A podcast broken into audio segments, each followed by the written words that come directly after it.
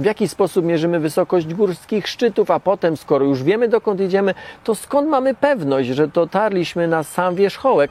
Poziom morza czy oceanu nawet w jednym miejscu wcale nie jest stały, poza tym jest inny w różnych miejscach na Ziemi. Historycznie na początku wysokość szczytów szacowano na oko. E, Naturalnie nie miało to większego matematycznego sensu.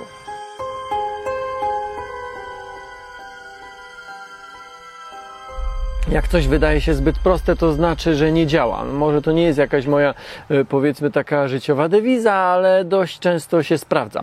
Wiecie, jak mierzy się wysokość górskich szczytów? Mówiłem na przykład, że Broad Peak ma wysokość 8051 metrów nad poziomem morza. Metrów nad poziomem morza. To e, stwierdzenie powtarzamy za każdym razem, jak podajemy jakąś wysokość, wysokość jakiejś góry. Yy, czyli proste, prawda? Otóż nie, to jest bardzo skomplikowane. O Broad Peak powiedziałem, bo do zrobienia tego odcinka zainspirowała mnie historia Macieja Berbeki, który w 1988 roku dotarł, jak mu się wydawało, na szczyt Broad Peak. Tak naprawdę był na przedwierzchołku, a do celu zabrakło mu zaledwie kilkunastu metrów. Maciej Berbeka wrócił na szczyt 25 lat później i albo nie, nic więcej wam nie powiem, ale o tym powrocie opowiada film, jaki możecie zobaczyć na Netflix. Nie ma nic przyjemnego w powolnym umieraniu.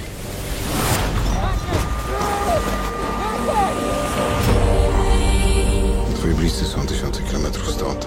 Nie możesz się z nimi pożegnać. Maćku, Maćku, gdzie jesteś? Odbiór. specjalistycznych stron, kanałów i serwisów o tematyce himalaizmu albo zimowego himalaizmu jest bardzo wiele i nie mam zamiaru w tych sprawach się wypowiadać. E, nigdy w Himalajach nie byłem, nigdy nie brałem udziału w żadnej wymagającej wyprawie górskiej. Choć mówiąc szczerze, gdyby się zdarzyła okazja, to chętnie bym wziął. Ale temat jest dla mnie ciekawy z zupełnie innego punktu widzenia. Takiego bym powiedział trochę nieoczywistego. W zasadzie już o nim powiedziałem we wstępie. W jaki sposób mierzy się wyso- wysokość szczytów? A potem, skoro już wiemy dokąd idziemy, to skąd mamy pewność, że dotarliśmy na sam wierzchołek? Kiedy na przykład jest załamanie pogody i pada śnieg albo jest mgła. Zacznę od wysokości szczytów. E, To bardziej skomplikowane niż mogłoby się wydawać. Poziom morza czy oceanu nawet w jednym miejscu wcale nie jest stały w ciągu roku na przykład. Poza tym jest inny w różnych miejscach na Ziemi, chociażby z powodu prądów czy pływów, no i przede wszystkim z powodu wirowania Ziemi. Poziom oceanów czy mórz jest większy na równiku i zmniejsza się, gdy od równika się oddalamy i to jest efekt właśnie tego ruchu wirowego. No i nie zapominajmy, że góry bardzo rzadko znajdują się w pobliżu otwartego morza. Czasami szczyty od najbliższego oceanu dzielą tysiące kilometrów. Ponadto, żeby było jeszcze gorzej, e, szczyty gór często pokryte są warstwą śniegu i lodu, która to warstwa zmienia swoją grubość w ciągu roku. E, No to w takim razie, jak mierzymy wysokość górskich szczytów? Tak historycznie na początku wysokość szacowano na oko. Naturalnie nie miało to większego matematycznego sensu, e, bo to jak widzimy różne obiekty, wysokość czy wielkość różnych obiektów zależy od wielu czynników, w tym od odległości tego obiektu, który oceniamy, tak w największym skrócie. E, Z dwóch szczytów ten z lewej może się wydawać niższy, ale w rzeczywistości jest wyższy, tylko po prostu znajduje się od nas dalej. Pierwsze poważne pomiary e, wysokości wykorzystywały e, odkrytą zależność między wysokością a ciśnieniem atmosferycznym. E, Zajmował się tym m.in. Stanisław Staszic.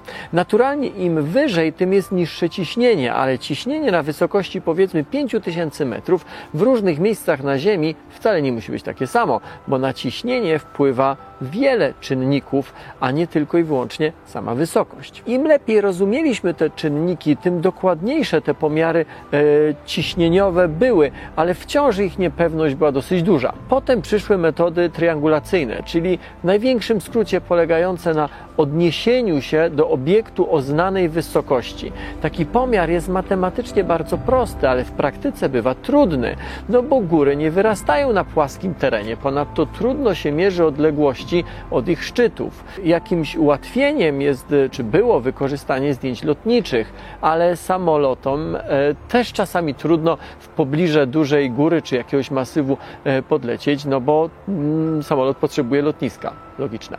No i w końcu metody wykorzystujące nawigację satelitarną czy scanning laserowy. Każda z tych metod ma swoje ograniczenia, ale głównym problemem jest to, do czego wysokość odnieść. Do średniej wysokości w okolicy, do poziomu jednego konkretnego punktu, jakim jest na przykład poziom oceanu, a jak tak, to do którego oceanu i o jakiej porze roku. No i co zrobić, gdy poziom oceanu na przykład z powodu zmian klimatu zaczyna się podnosić, zaczyna się zmieniać? Powinno się wtedy zmieniać wszystkie mapy? Gdy odpowiadano sobie na te pytania, uznano, że poziom morza rzeczywiście będzie najlepszy, ale nie konkretnego jednego morza, tylko takiego, którego w zasadzie w rzeczywistości nie ma.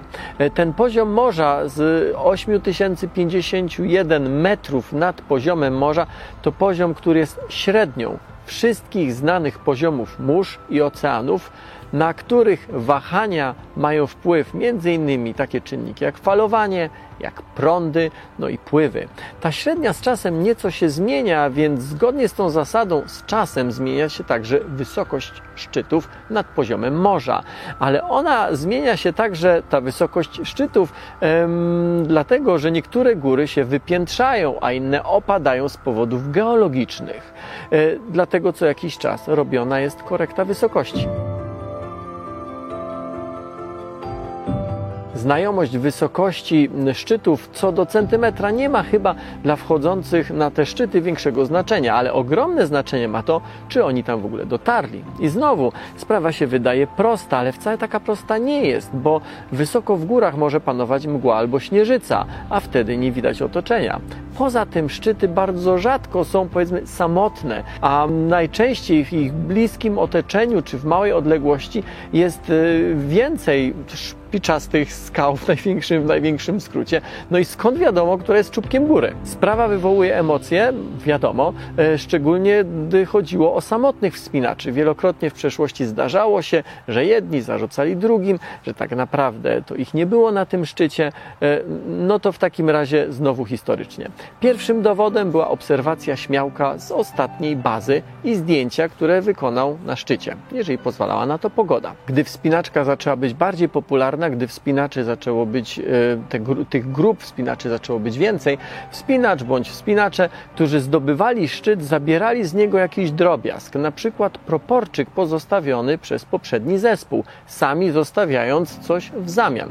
Dzisiaj sprawa jest łatwiejsza, bo wspinacze mają z sobą trackery GPS-owe, a te jednoznacznie rozwiewają wszelkie wątpliwości i to co do centymetra nad poziomem morza. Nad poziomem morza, e, które wcale nie jest poziomem konkretnego morza. Historia polskiego himalaizmu pełna jest ciekawych, poruszających, a nierzadko i tragicznych opowieści. E, do motywu wysokości i lokalizacji na szczycie nawiązuje przypadek wspomniany już przeze mnie Macieja Berbeki, który w 1988 roku dotarł, jak mu się wydawało, na szczyt góry Broad Peak. Tak naprawdę był na przedwierzchołku, na Rocky Summit. Do celu zabrakło mu zaledwie kilkunastu metrów w pionie, co przekładało się na kilkadziesiąt minut marszu granią.